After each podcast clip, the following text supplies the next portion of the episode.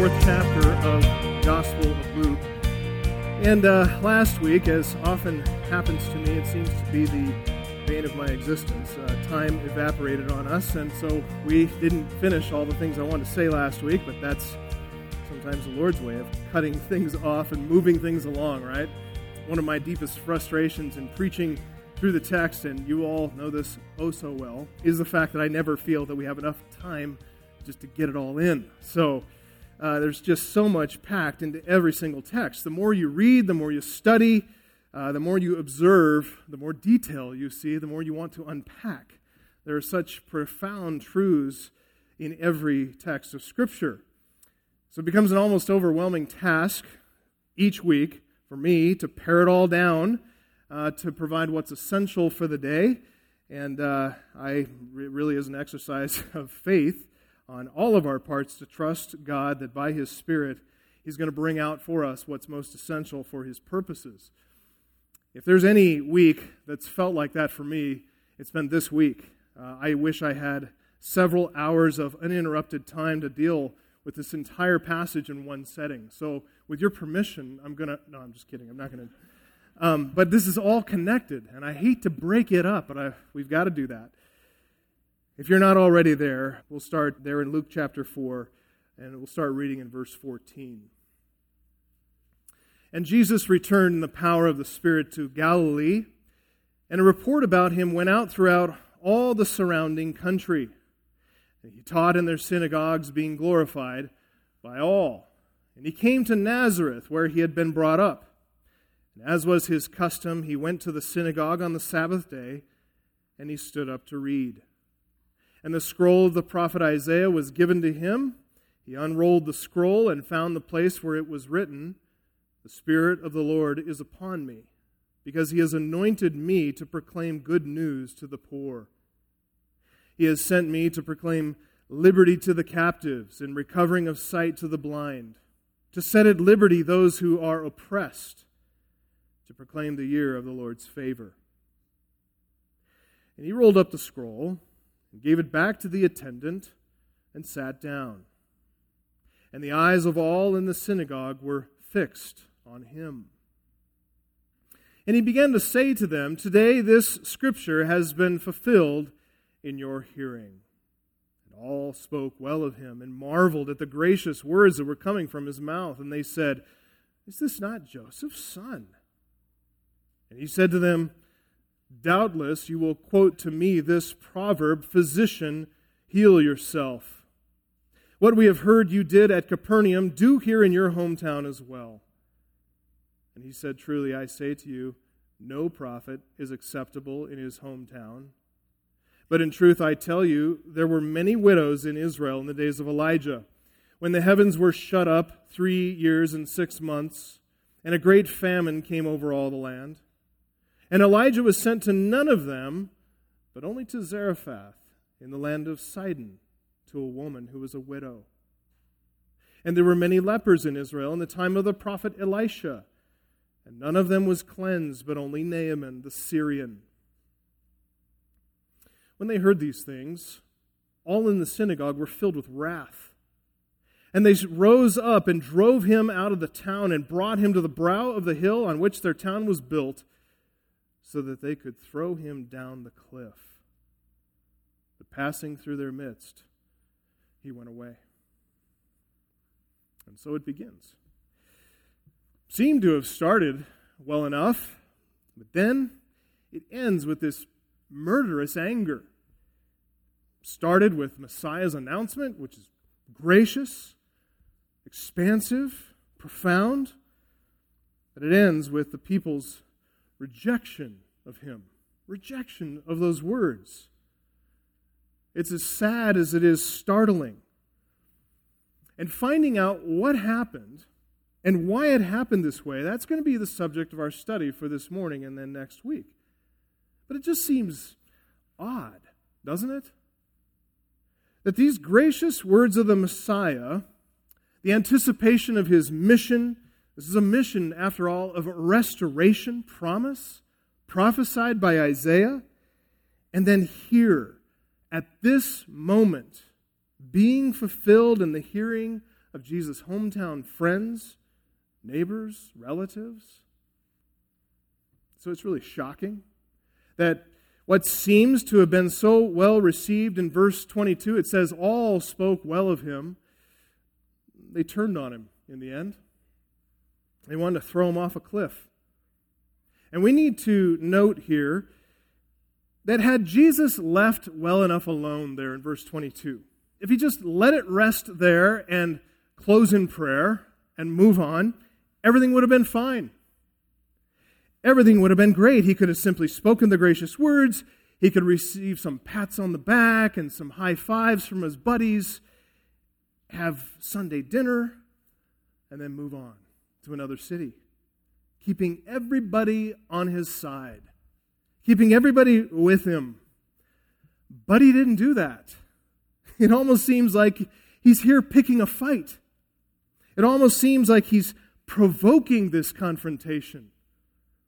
In fact, in verse 23, he almost, he almost sounds a bit rude, even, even somewhat tactless. He says, in the face of them appreciating his gracious words and very excited, he says, Doubtless you're going to quote to me this proverb, Physician, heal yourself.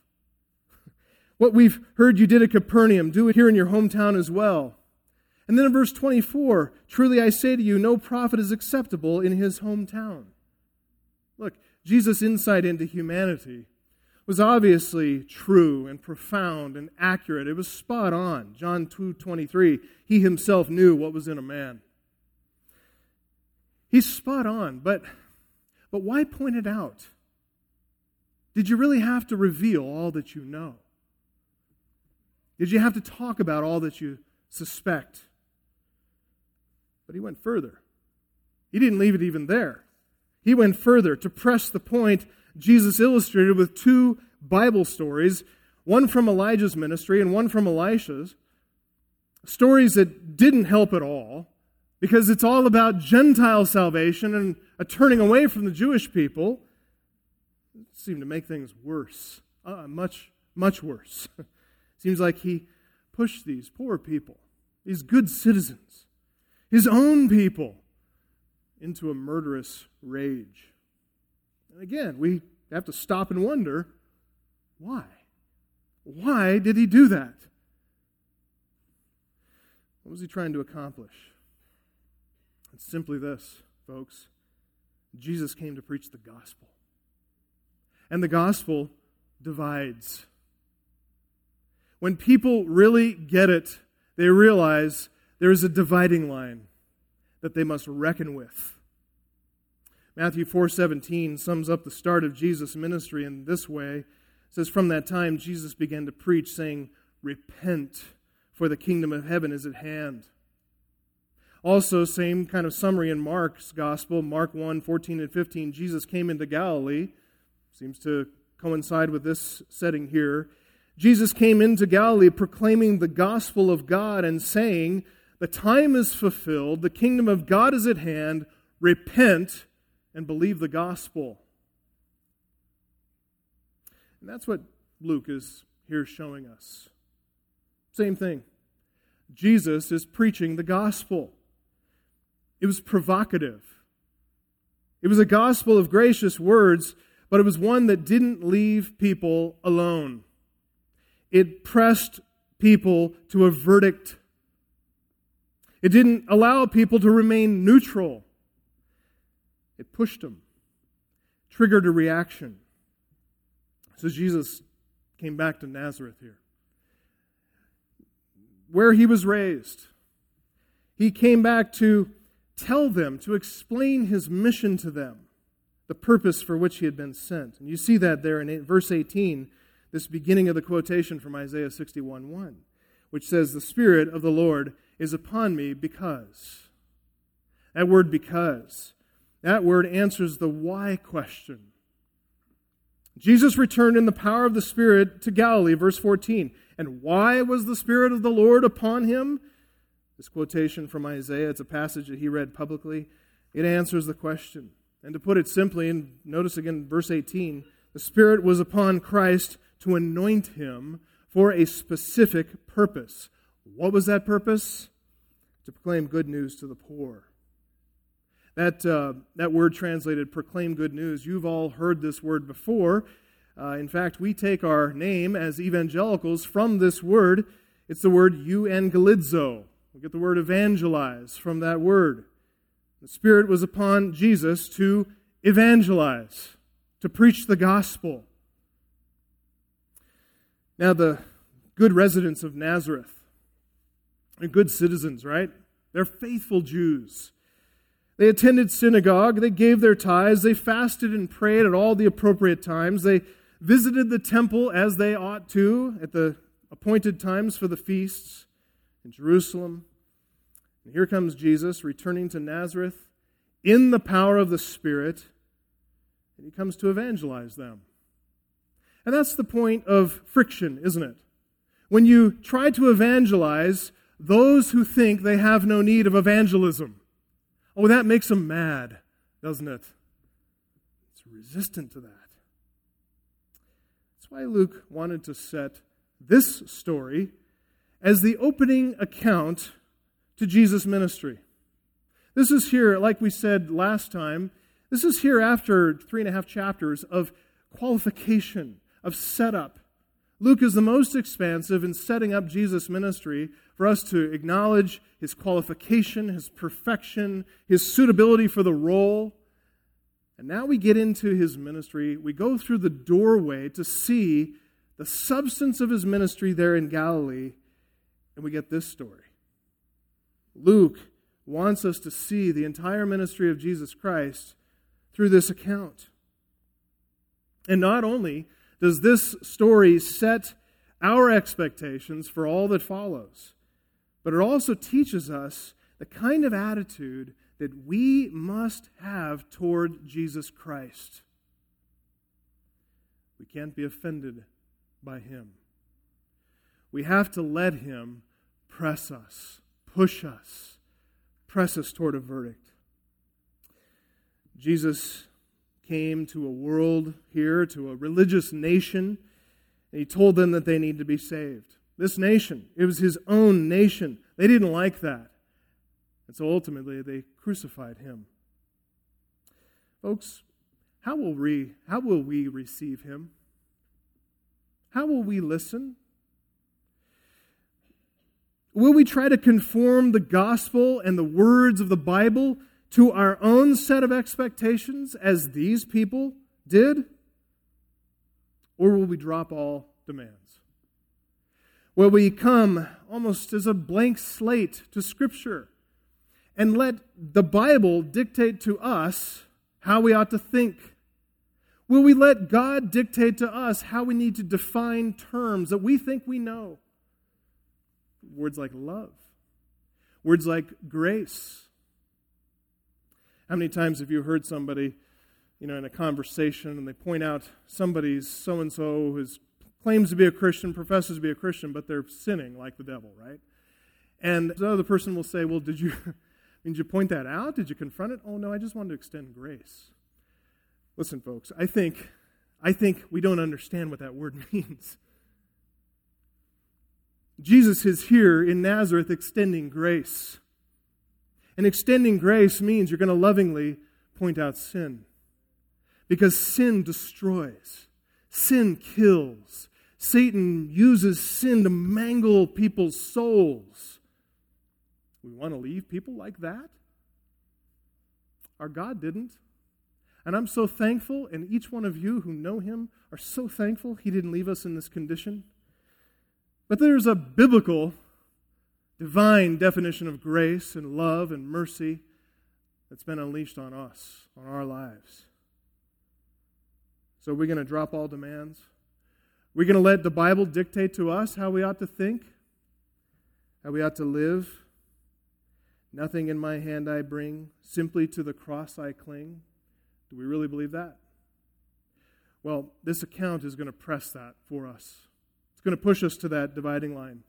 It all started here, very typical setting, typical synagogue in Israel, one of many, many synagogues in Israel, and this one in Nazareth. Let's get right into the text, set the scene. I'm going to give you three brief points if you're taking notes the setting, the scripture, and the statement. The setting, the scripture, and the statement. First point, the setting. Look back again and let's get a running start in verse 14. We'll kind of connect this with what we talked about last week. Verse 14 And Jesus returned in the power of the Spirit to Galilee, and a report about him went out throughout all the surrounding country. And he taught in their synagogues, being glorified by all. And he came to Nazareth, where he had been brought up. And as was his custom, he went to the synagogue on the Sabbath day. Stop right there for a moment. As Luke sets the scene, he points to several elements here in the setting, in the scene, that predict that Jesus is going to be well received. We expect that by how this is set up.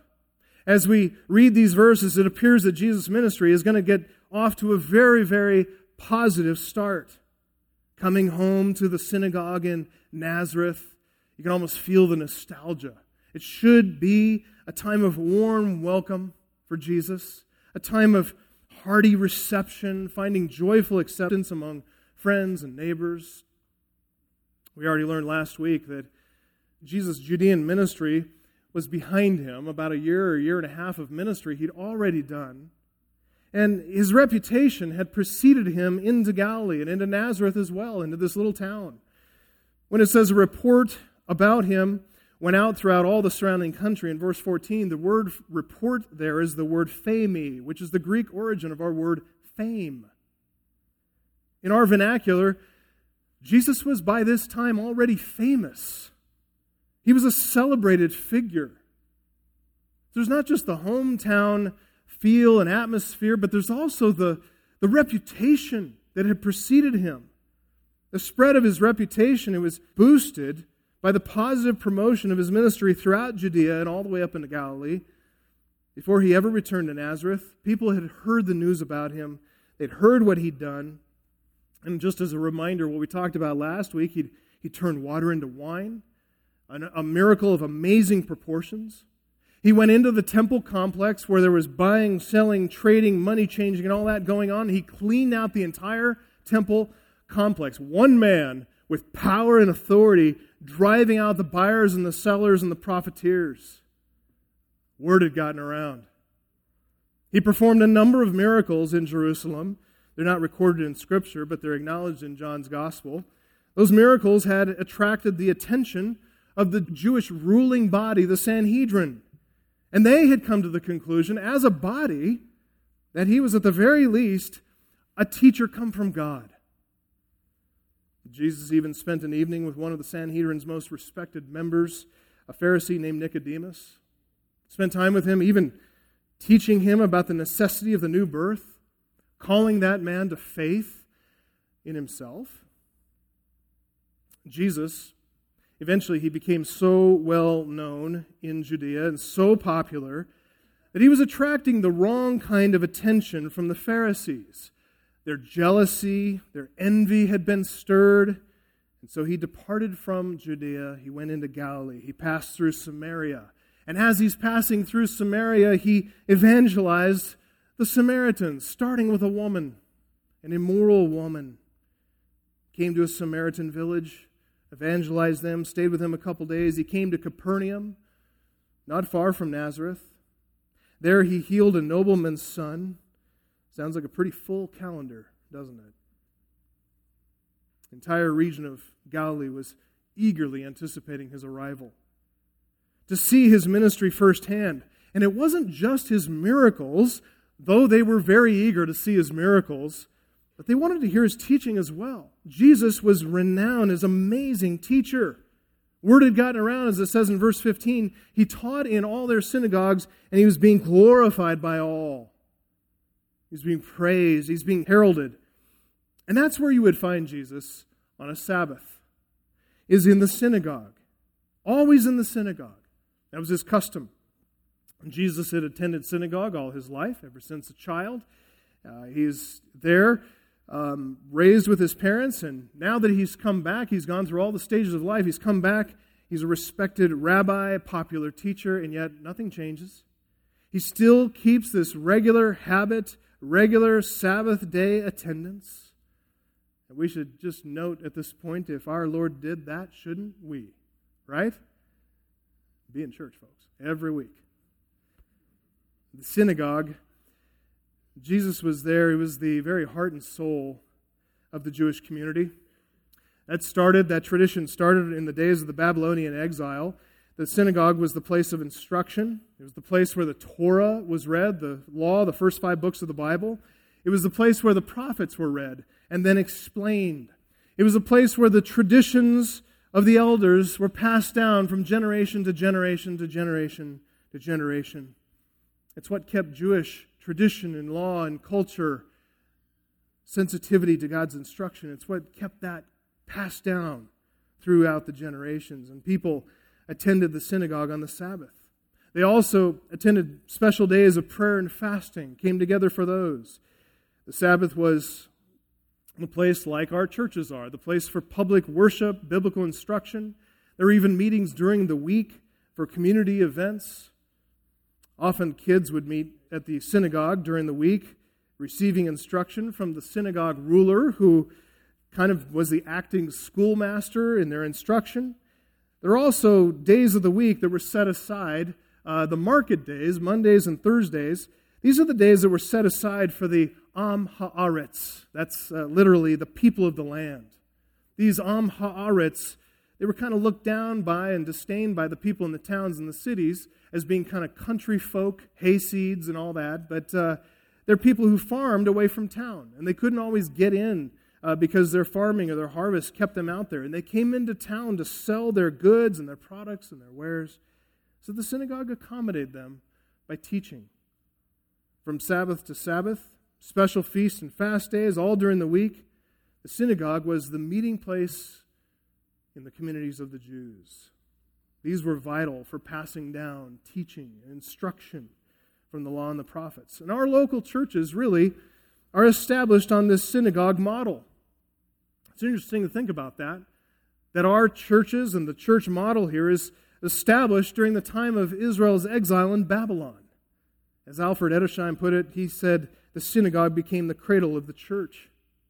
Interesting, isn't it, to ponder the divine foresight, God's providence in preparing back then for today's ministry of the local church. That must mean it's important, right? Towns and cities were allowed to establish a synagogue if there were 10 Jewish men who were available to organize it, fund it, establish it, oversee its functioning. These men are, are noted as men of leisure. That doesn't mean they're always playing golf, it just means that they're freed up from, from daily living, making a daily living, so they, they have time to invest for the good of the instruction of their community. These are men who could devote their time to synagogue worship and administration, instruction. It's set up very similar to our own church. Had a raised platform in the front, elevated so that people in the back could see clearly, so people could hear clearly what was read and what was spoken. One important difference was the separation then of the genders. The women sat inside the synagogue, but around the perimeter of the room, and all the men sat in the middle in rows in the main section. Sort of made it like a spectacle, I guess, for the women to enjoy as they looked at the men there in the middle. But the men, they need to be the targets, direct targets to the mind of the instruction from the law and the prophets. Because then they were responsible for taking that instruction back to their homes, to their families. Synagogue arrangement emphasized that, highlighted that, even by the seating arrangements honored individuals, they sat in the front. Those with less honor sat behind in descending order. As I said, there was a, a synagogue ruler, and he enforced order, he maintained procedure. But it's interesting that he didn't teach. Teachers came from the laity. The learned men in the congregation, some of the Pharisees, were teachers in their synagogues, but they weren't formal clergy. When visiting teachers and rabbis came to town, they were vetted first, but the people were always eager to hear from people visiting from outside. It brought news, it brought uh, some amount of culture, some amount of diversity. Typical synagogue service began with singing and then prayer. Congregation then together recited the Shema from Deuteronomy 6 4. Hear, O Israel, the Lord our God, the Lord is one. Following from that, there was a reading from the Torah, no teaching from the Torah mind you, just the reading, The Torah instruction was sufficient to stand on its own without any elaboration or explanation, just reading. After that, a reading from the prophets. Those who read from the texts of Scripture, they stood while they were reading, as I do, in honor of God's Word. The reader then would be seated, and after the sacred scrolls were placed away carefully, tucked into a chest or an ark, small ark, the teacher would address the congregation, teaching from a seated position. I'm partly in favor of that. I would love to have a seat up here.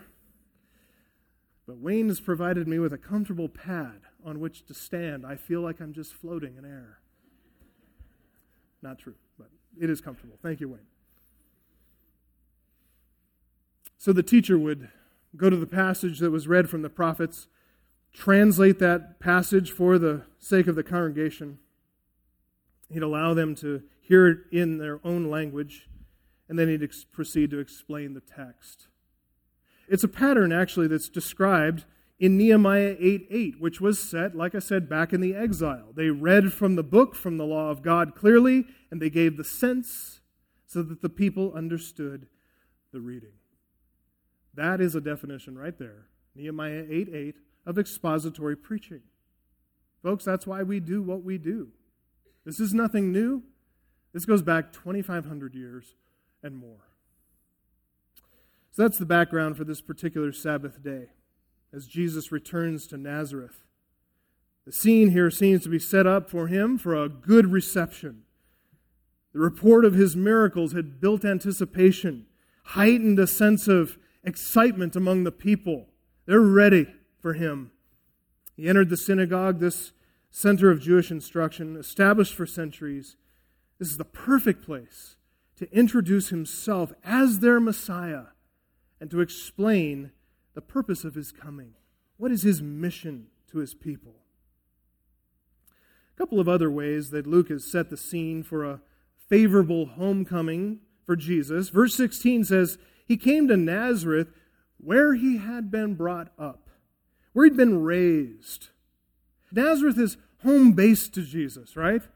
This is his people. Why wouldn't he be well received, right? This is his home. They know him, he knows them.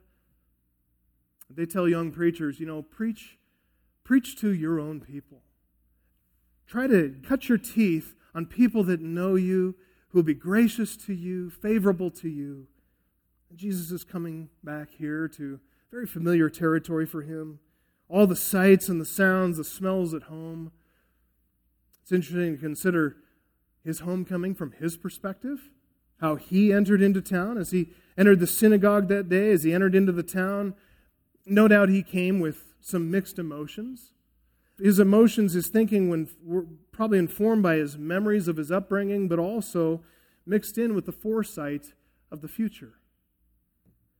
He knew what was going to happen and just seemed incongruous with the pleasant feelings he had of his upbringing in Nazareth, mixing it in with what he knew was about to transpire.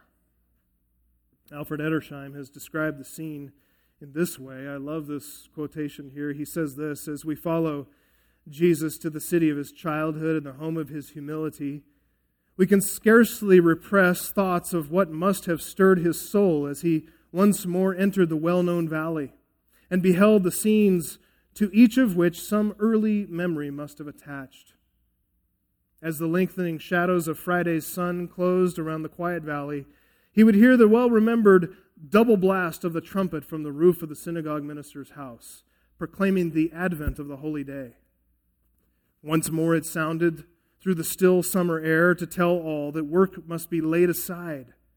And yet a third time it was heard, ere the minister put it aside close by where he stood, not to profane the Sabbath day by carrying it. For now the Sabbath had really commenced, and the festive Sabbath lamp was lit. Sabbath morn dawned, and early Jesus repaired to that synagogue where, as a child, a youth, a young man, he had so often worshiped in the humble retirement of his rank, sitting not up there among the elders and the honored, but far back. The old, well known faces were around him. The old, well remembered words and services fell on his ear. How different they had always been to him than to them, with whom he had thus mingled in common worship. And now he was again among them, truly a stranger among his own countrymen, this time to be looked at, listened to, tested, tried, used, or cast aside, as the case might be. Quote. It says in verse 16 there that as was his custom, he went into the synagogue on the Sabbath day and he stood up to read. This time, as he entered the synagogue, he's no longer the little kid sitting in back, straining and craning to look over the tall heads and the broad shoulders of the men sitting in front of him. Now that he's returned, he enters with the reputation, the stature of an up and coming rabbi. Now he's sitting at the front, in the seat of honor. He's ready to stand, to read, then to take his seat and teach. Let's get into the second point of our outline. Simply put, the Scripture. The Scripture. Jesus is the visiting rabbi. He has the honor of reading from the scroll and then giving an exposition to the congregation. Take a look at verses 16 to 20 again. He went to the synagogue on the Sabbath day and he stood up to read. And the scroll of the prophet Isaiah was given to him. He unrolled the scroll and found the place where it was written, The Spirit of the Lord is upon me, because he has anointed me to proclaim good news to the poor. He sent me to proclaim liberty to the captives and recovering of sight to the blind, to set at liberty those who are oppressed, to proclaim the year of the Lord's favor. He rolled up the scroll, gave it back to the attendant, and sat down and the eyes of all in the synagogue were fixed on him. There's a, in this section here, a chiastic structure. Chiastic structure ta- takes its name from the Greek letter chi. Chi is like looks like an X. And there are thoughts that they're parallel on either end of the X. So they proceed toward the middle, toward a culminating point in the middle, which receives the emphasis of the text. You can look down and see it in verses 16 to 20. I'm just going to read through the, the, the, verses for you, and then I'll show you the parallels. You've got verse 16, the synagogue setting. Then Jesus stands up. Then he receives the scroll. He unrolls the scroll, and then he reads the scripture. That's the center. Then he rolls up the scroll that he unrolled. He returns the scroll that he received, and he sits down where he had stood up. And we're back into the synagogue setting, right? So you see the sets of parallels there? The synagogue setting in verses 16 and 20. Jesus standing up and then sitting down, verses 16 and 20. Then you have Jesus receiving and unrolling the scroll in verse 17, and then Jesus rolling up the scroll, giving it back in verse 20. And there in the middle, verses 18 and 19, there's Jesus reading the scripture. That's the center of the chiastic structure. And that tells us that that's where the emphasis is. That's where the focus is. That's why the focus of this sermon is going to be on that verse, that section. Luke has hurried us in the narrative. He's hurried us to this point, right? As we said, verses 14 and 15, they summarize whole, an entire year and a half of ministry in just two verses. But now that Luke has hurried us here to this point, he's now backing off the throttle. He's causing us to slow down, look carefully. And that's because this is important. This is key. Jesus is about ready to announce the driving aims of his messianic mission. This text of Scripture explains everything that drives him, all his decisions, everything that makes him tick. Luke wants us to stop and to watch. Jesus received the scroll of Isaiah from the synagogue attendant. That had been prearranged to receive Isaiah, that scroll, whether by the synagogue ruler and as he and Jesus talked, or perhaps by the wise providence of God, just on this particular day, Isaiah is given to him. But in any case, Jesus needed the scroll of Isaiah for his sermon, and that's what Jesus received. He then unrolled the scroll, called a biblion, Biblion is a long strip of parchment. It's held on a roller with a knob fixed at each end.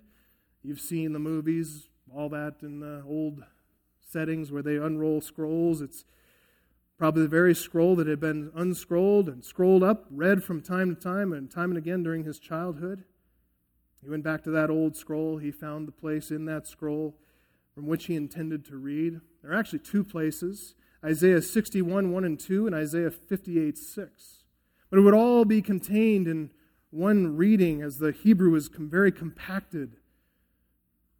And there in the prophet Isaiah was the exact scripture that explained the nature of his ministry. That first line, the Spirit of the Lord is upon me, that was not the question. There was no question that the Spirit of God was upon Jesus. Jesus had returned in the power of the Spirit, verse 14. Everybody knew that. That's what the report was about. In fact, everybody was talking about that. Talking about he's doing things that mere human beings cannot do. The fact of the Spirit's power in Jesus' life, it was never under dispute, it was obvious, but the question that no one was asking, but what Jesus felt compelled to explain, was the purpose of the Spirit's power and presence. Why is the Spirit upon me? Because, verse 18, He has anointed me and He has sent me. He anointed me and He sent me. Two reasons that the Spirit rested upon Jesus to anoint Him, to send Him. First, let's uh, talk about that issue of anointing. What is the significance of that? We've talked about that here before. And simply put, anointing means divine commission. Prophets were anointed, priests were anointed, kings were anointed. And that's to show that this is not man's doing, but it's God's doing. God had set him apart, and rather than anointing him with physical oil, he'd anointed him with the very Spirit of God. That's the exclamation of John the Baptist, right? John 1 32 and following I saw the Spirit descend from heaven like a dove. It remained on him. That's an anointing. I myself did not know him, but he who sent me to baptize with water said to me, He on he whom you see the Spirit descend and remain, this is he who baptizes with the Holy Spirit. I've seen and bore witness that this is the Son of God. Anointing. The significance of that may have been lost on this congregation in Nazareth. But John was saying it. And word had gotten around. As I said, there was about a year for the word to spread from that event to Galilee to reach Nazareth that Jesus is the anointed Son of God, commissioned by God, set apart for God's purpose. So, what he says, he does not say on his own. What he says when he speaks is the very word of God. When Jesus speaks, God speaks. So, what's the purpose? What is the divine commission for the Messiah? He's anointed me, very specifically, it says there, infinitive of purpose, to proclaim good news to the poor. As we said, that's the word euangelizo, to evangelize, to preach the gospel. He anointed me to preach the gospel.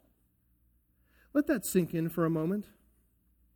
God commissioned Jesus, the Christ, the Messiah, he empowered him with the Holy Spirit, giving mighty acts of power. For what purpose? To evangelize. Is that striking home for any of you? If God commissioned Jesus to evangelize, and then Jesus said in Matthew 28 18 to 20, a passage that we refer to as what? The Great Commission, right? If God commissioned Jesus to evangelize, and then Jesus said this All authority in heaven and on earth has been given to me.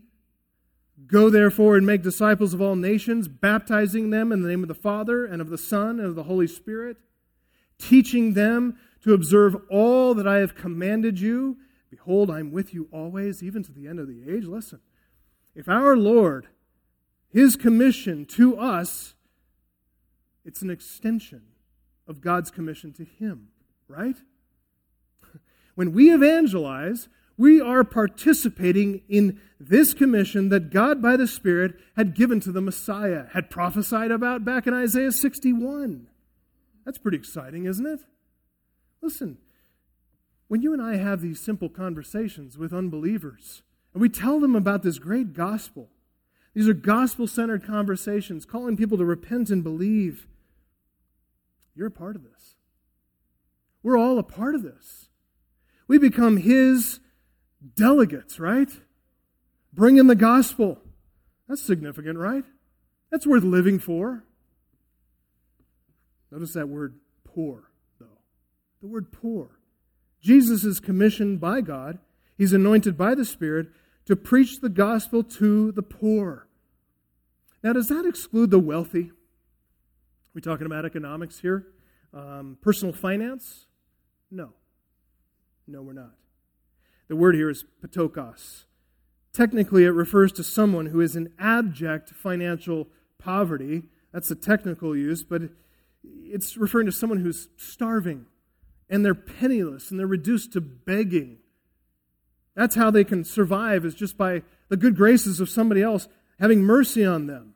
But the term had taken on a more figurative meaning and it broadened the definition a bit. The word ptochos could also be used to speak about someone in a pejorative way, a negative way, kind of an insult, kind of with a social stigma to it attached to it.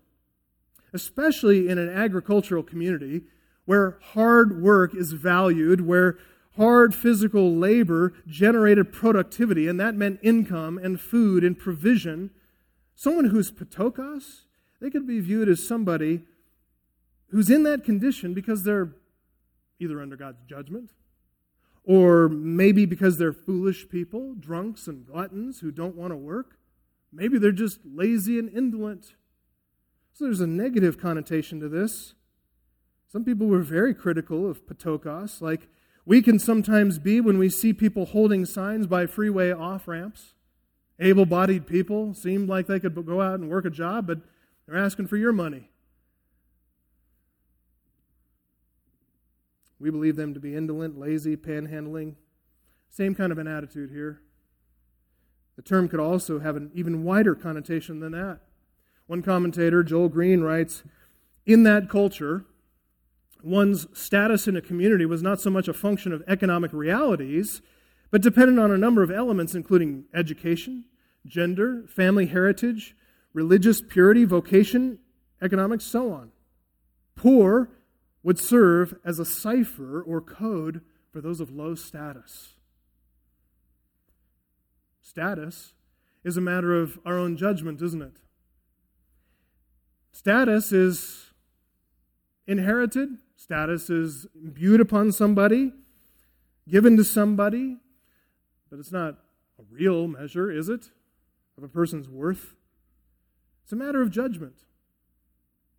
And for those who are ptochos, humble sinners, they are going to readily acknowledge their low status. They're going to acknowledge and think, not just before God, but before their fellow men, they're going to acknowledge, you know what? Spiritually speaking, I am ptochos. I am of low status. I am a beggar before God. I have nothing to bring to Him. Proud sinners take exception with any insult to their status. Proud sinners like to think highly of themselves. They don't like an insult to their status at all. Any kind of non acknowledgement of their status is cause for insult. Any diminishment of their social standing, their sense of honor, their self worth, their dignity before men. To admit a lower status than anyone else, well, there better be a good reason, right? I mean, after all, don't you know who I am? Listen, that is not the case with those who know their spiritual poverty. For people who have self examined and know their sin, they are not commending their, themselves to anybody. They know themselves to be of low status before God because of their sin. They are the lowly, those whom Mary identified as being of humble estate. They're the ones, as Zechariah pointed out, they're looking for forgiveness of their sins. They're humble before God, they're meek before men, not proud. Not proud. For them, the gospel comes as welcome news. It comes as really, really good news. Because they know they're low, they know they're nothing, they know they are beggars, and here comes this gospel, the proclamation of grace so these people are the repenters. They listened to John's prophetic ministry. They came forward at his baptism. They're the ones who have been readied by John, by the Spirit of God, to receive Jesus' ministry. this gospel ministry for the Ptochos, for the lowly, this condition of abject spiritual poverty. There's a second reason for the Spirit of God resting upon Jesus. First, He has anointed me to proclaim good news to the poor. And then, second, starts to unpack a little bit more what the poor look like. Verse 18, He has sent me. He has sent me. That's the verb apostello, from which we get the noun apostle. This carries forward this commission idea, adds the idea of delegated authority. Jesus is here as an, one sent by God, apostello. He is the special envoy of God. There are three infinitives that follow that verb, showing purpose for which God sent Jesus, the purpose of his anointing by the Spirit. There is a threefold purpose here, and each purpose is a further unveiling of God's grace in saving his people from their sins. Look at purpose number one God sent the Messiah to proclaim liberty to the captives and recovery of sight to the blind. Liberty to the captives, recovery of sight to the blind. When Isaiah originally wrote this, the Babylonian captivity was fresh on Israel's mind. Luke has given us this text in the Septuagint, that's the Greek translation of the Hebrew scripture, but the original phraseology in the Hebrew text says, He has sent me to proclaim liberty to the captives and opening of the prison to those who are bound. And now we read here recovery of sight to the blind. Why do we see a discrepancy there? What's the difference? The difference comes really just from the translation of a Hebrew phrase that could go either way. It's the phrase pakach koach. I'm not going to say that a lot. Um, but it refers to the opening of the eyes, as in after an extended imprisonment in a deep, dark, dense dungeon. This is a graphic picture here of the effects of sin. Imprisonment in the deepest, darkest depths renders people practically blind, unable to see. And that's what Israel's captivity had done to this nation. It was the result of persistent, unrepentant sin the growing darkness had become a state of spiritual blindness for the entire nation. It was as real and dreadful as being bound in chains, rotting in a dungeon, blind in the darkness where you can't see your hand in front of your face, and pretty soon your eyes just become accustomed to that. Spiritual significance of the metaphor is this sinners are in a state of spiritual captivity where darkness is so deep, so dense, so oppressive that blindness becomes the state of being. They have no hope of rescue.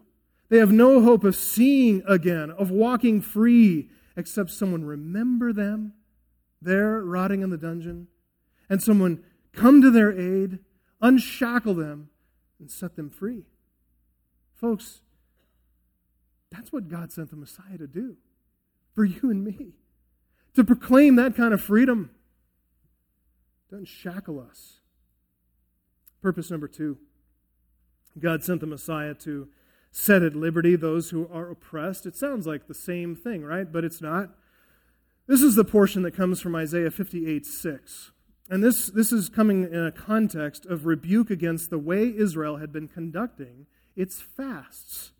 The fasts were to be a day of humbling before God, but the verse says, in contrast to their opulent fasts and, and wrong headed and spiritually insincere fasts, the verse says in Isaiah 58 6, Is this not the fast that I choose?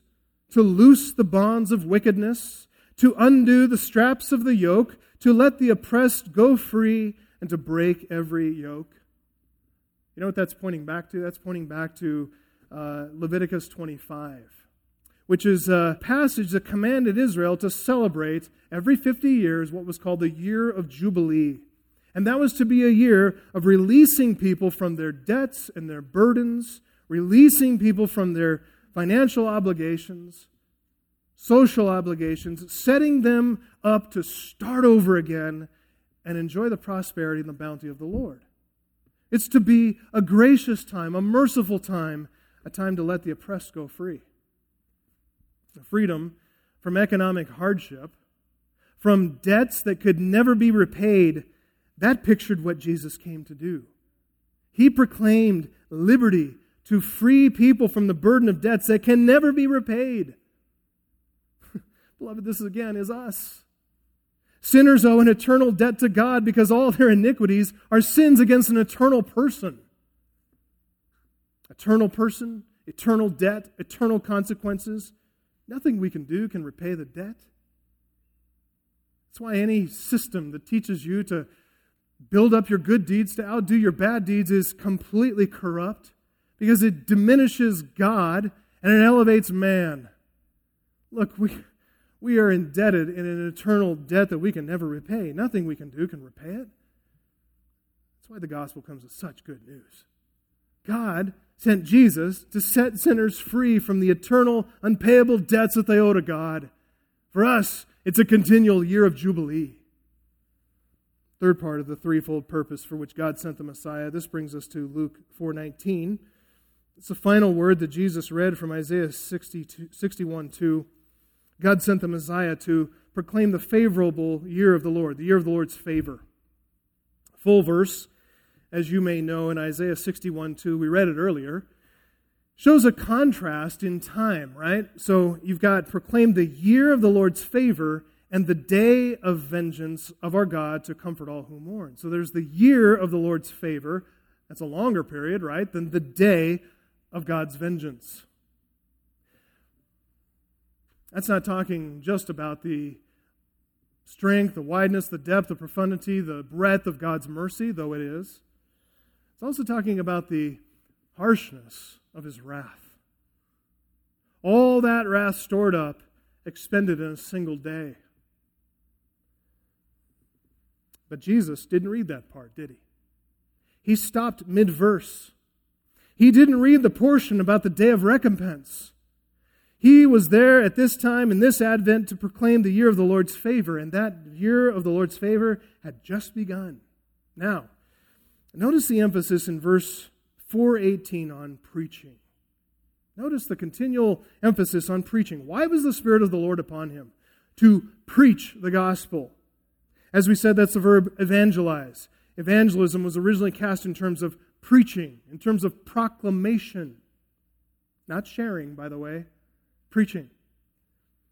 There are also two uses of the verb kerusso. Kerusso is a very common, strong word, verse to preaching, translated here in the ESV as proclaim.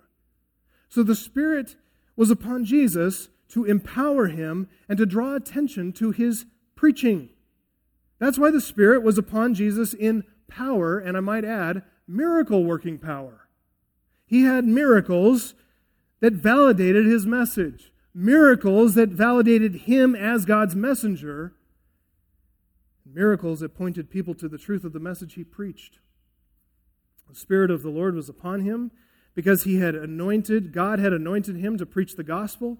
God had sent him to proclaim liberty, to free the oppressed, to proclaim the year of the Lord's favor. That is the point of miracles, to direct people to the content of Jesus' ministry of preaching and proclamation. It's about the truth. It's about the written and revealed Word of God. And, beloved, this is where our charismatic Pentecostal friends are misguided, terribly misguided. The sign, in and of itself, is nothing.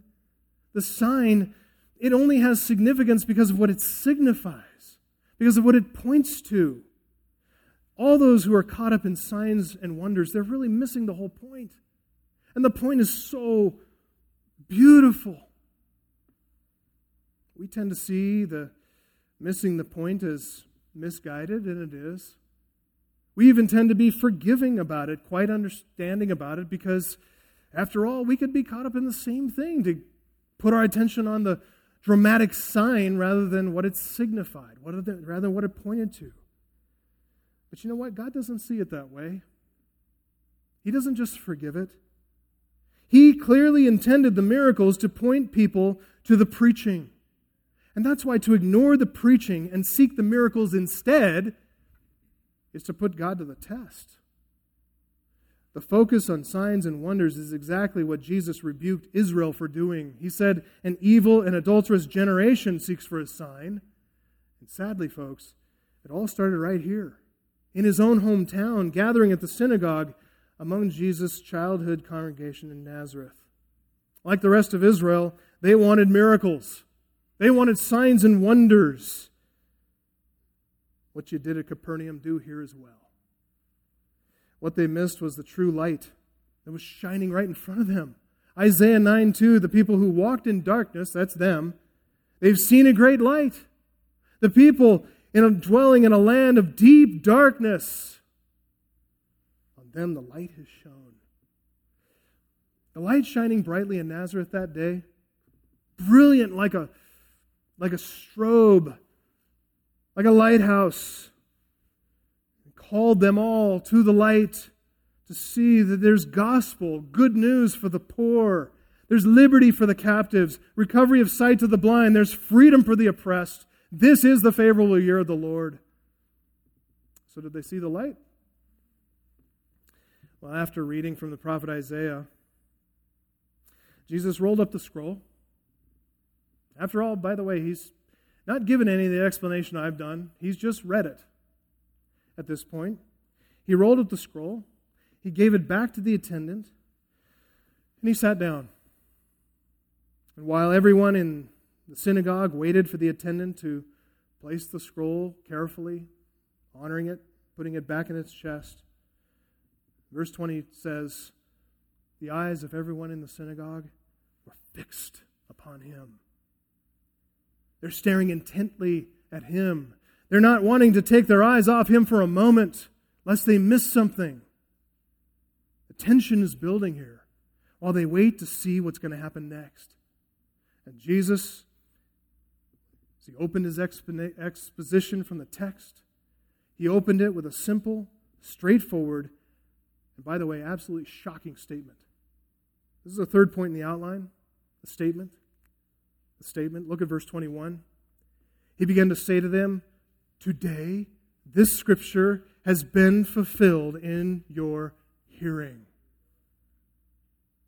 Listen, when you get the gravity of what he just said, that is an utterly stunning statement of fulfillment. Just to show you what I mean, just get the full significance, look back at verse 18 and notice this repeated use of the first person pronoun. The Spirit of the Lord is upon whom? Me. Because he has anointed me to proclaim the good news to the poor. He has sent me to proclaim liberty to the captives. Look, who's at the very center of that passage from Isaiah? It's not the prophet Isaiah, it's some other voice. It's not some other unnamed, indeterminate prophet of the future. This anointed one is none other than Messiah himself. Because after all, the word Hamashiach refers to anointing. It's the anointed one. And now, here he is.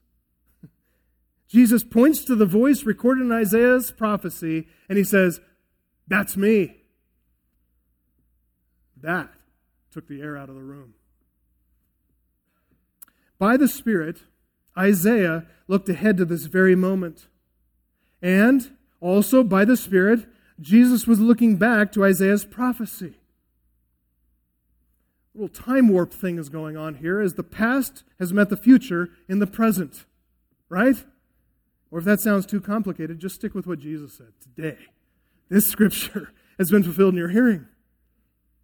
This is the beginning of the year of the Lord's favor, and Jesus came here to announce the messianic program is now underway. It's kicking off. So, as I said, ask the question how did they receive the news? Next verse seems to indicate they received his words very well, right? Verse 22 All spoke well of him, marveled at the gracious words that were coming from his mouth. But sadly, as we know, we've read the whole count. This initial reception hid an unbelieving heart. Rather than see him for who he really is as the Messiah of God, they couldn't stop seeing him as Joseph's son. They weren't getting it. It's not necessarily that that's an insult to call him Joseph's son, it's just the, what they thought was the most important fact. but they're making a grave error about Jesus' true identity. They're not listening. And notice what it says there, the contrast. The eyes of all were fixed upon him, and Jesus says, This is fulfilled in your what? Hearing. It gets the attention off of the eyes, off of the visual, and puts it on what can be heard. Jesus says, Are you listening? Are you listening? He had told them clearly, but they were not listening. And the reason is because their hearts were not right. The condition of their hearts, it does become readily apparent as we keep reading, but we can also see a subtle and yet very clear indication of their heart condition in what we've already read. It's clear in what Jesus read, yes, but it's also clear in what he didn't read from Isaiah 61. When Jesus read the passage in the synagogue that day, he read from the Hebrew text. He unscrolled a Hebrew scroll of Hebrew writing. What Luke has provided in his gospel for us, the readers who are reading it, it's the same thing that Jesus read, but it's from the Septuagint, which is the Greek translation of the Hebrew scriptures. And when Luke puts it in here, this Greek translation, and when Jesus read it, both Jesus and Luke omitted a clause from Isaiah 61 1. And it's fascinating to see what Jesus did not read to the congregation in Nazareth. Here's the phrase He has sent me to bind up the brokenhearted. In fact, listen to the whole quotation from the Hebrew of Isaiah 61 1 and 2. The Spirit of the Lord God is upon me, because the Lord has anointed me to bring good news to the poor. Here it is He has sent me to bind up the brokenhearted, and then to proclaim liberty to the captives, the opening of prison to those who are bound, to proclaim the year of the Lord's favor, and the day of vengeance of our Lord, of our God, to comfort all who mourn. Jesus omitted the part about binding up broken-hearted sinners. And he ended the reading in the middle of the verse before of the, the day of the Lord's vengeance. Why? He read the rest of the text, so why omit these two portions? Because quite simply, those portions didn't apply to those people. The condition of poor, captive, imprisoned, blinded, oppressed, or bound, those descriptions are facts. Those descriptions are true of all fallen sinners, no matter what they think about themselves, whether they know it or not, whether they realize it or not, whether they acknowledge it or not. All of that just describe their true state of being. The omitted sections, though, the sections he didn't quote, the part of the text that refers to brokenheartedness, that, that, that refers to mourning, those sections describe people who've come to recognize their condition and acknowledge that they are indeed poor, imprisoned, blind, and oppressed. These people had not realized that yet. They weren't brokenhearted over their sin. They didn't mourn. They were like the Laodiceans that Jesus rebuked later on for the same mindset, by the way. Revelation 3:17 sounds like the same language.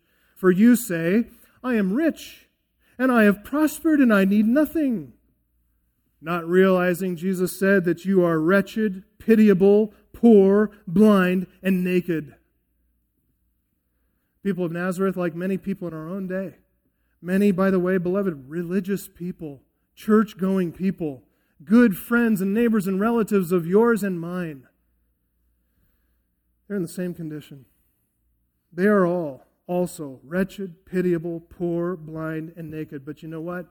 They don't see it because they won't see it. They won't admit it, and so they have cut themselves off from the promise. This word brokenhearted is very graphic. It's the word shavar, broken, and it's connected, joined together with the word for heart, lave. It's, the, it's a verb stem here, which is the passive voice. And so it means to, to be brokenhearted. That brokenheartedness has come upon me. It's to be broken, to be shattered, to be crushed. It's for those people that they will be healed. It's for those people that they will be comforted. Listen, no one finds salvation who doesn't realize that they're lost. Coming to Christ means you come brokenhearted over your sin.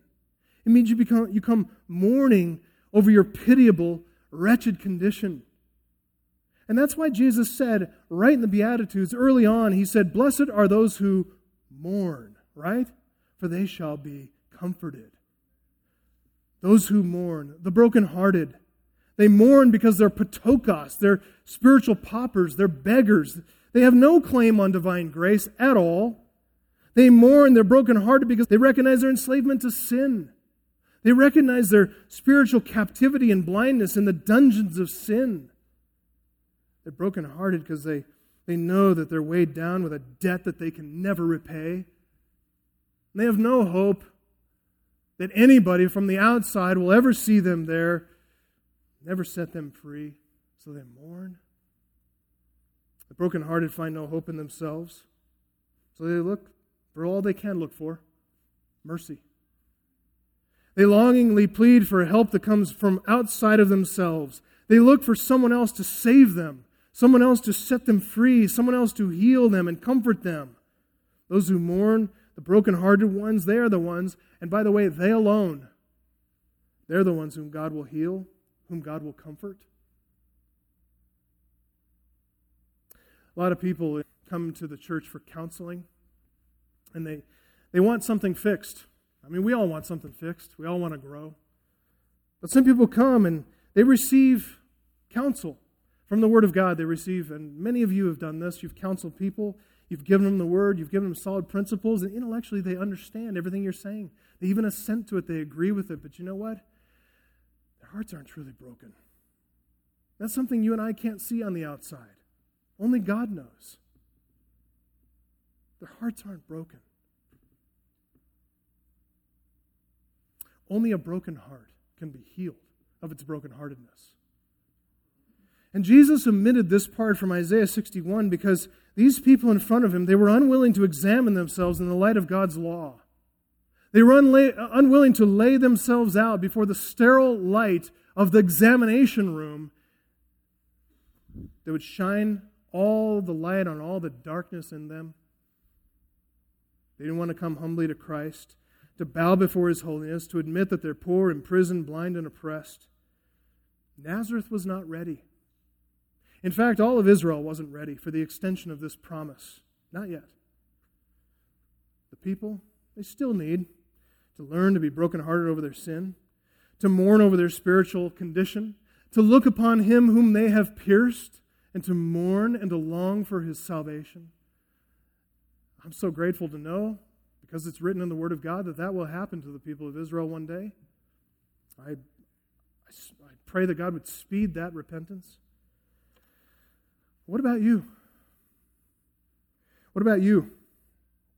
Would you come to the sterile light of God's truth and let yourself be examined? Will you let God flay you open by His word, by that sharp, penetrating sword, and open up your life and let His word do its healing work. For the time being, Jesus intended to confront his friends and neighbors in Nazareth to expose their true condition and need for his salvation.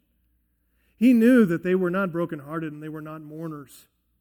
He knew they were not repenters. And you know what? If he didn't love them, he would have let it go at that. He would have walked away. But he wants to extend grace. And by extending grace, he wants to show them love. And by showing love, he's going to press forward and draw them to a verdict. The hardest substance on earth, it's not some steel alloy, it's not some diamond. The hardest substance on earth is a proud, unrepentant heart.